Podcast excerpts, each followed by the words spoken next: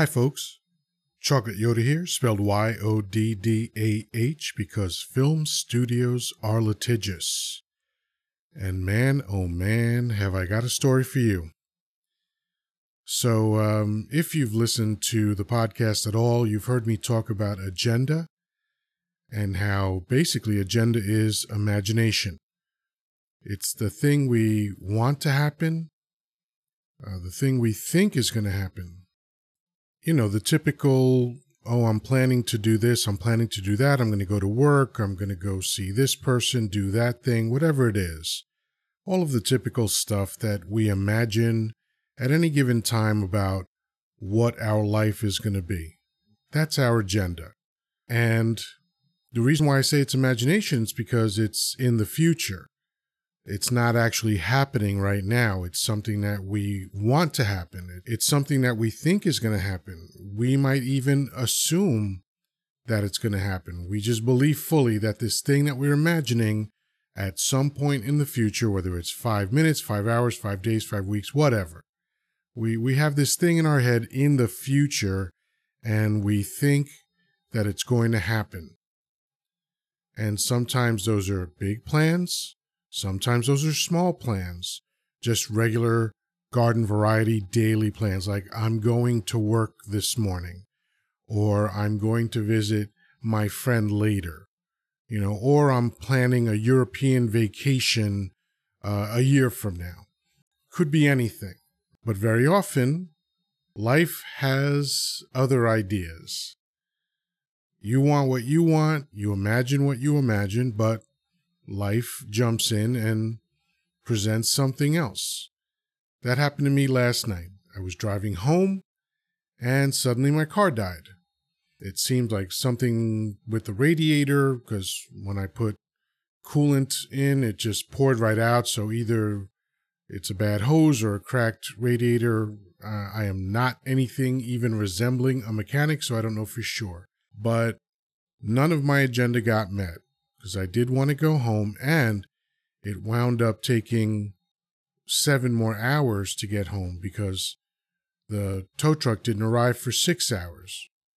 Inexplicably, they got a tow truck from 90 minutes away. They said they didn't have anyone nearby or whatever.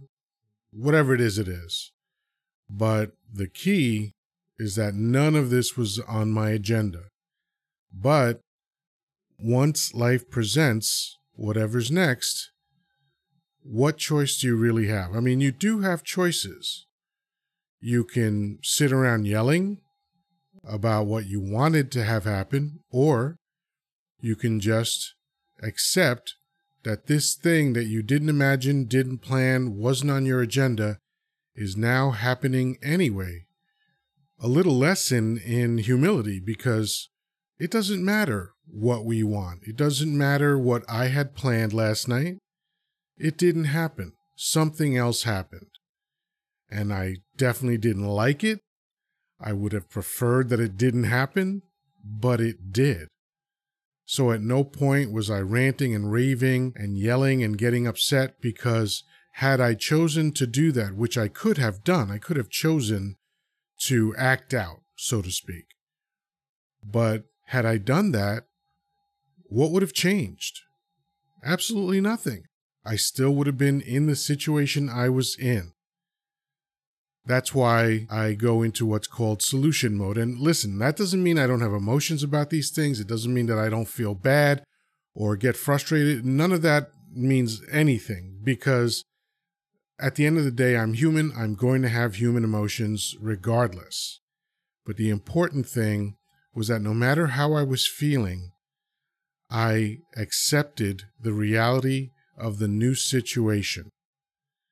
And that's been a big turning point in my life ever since I learned this.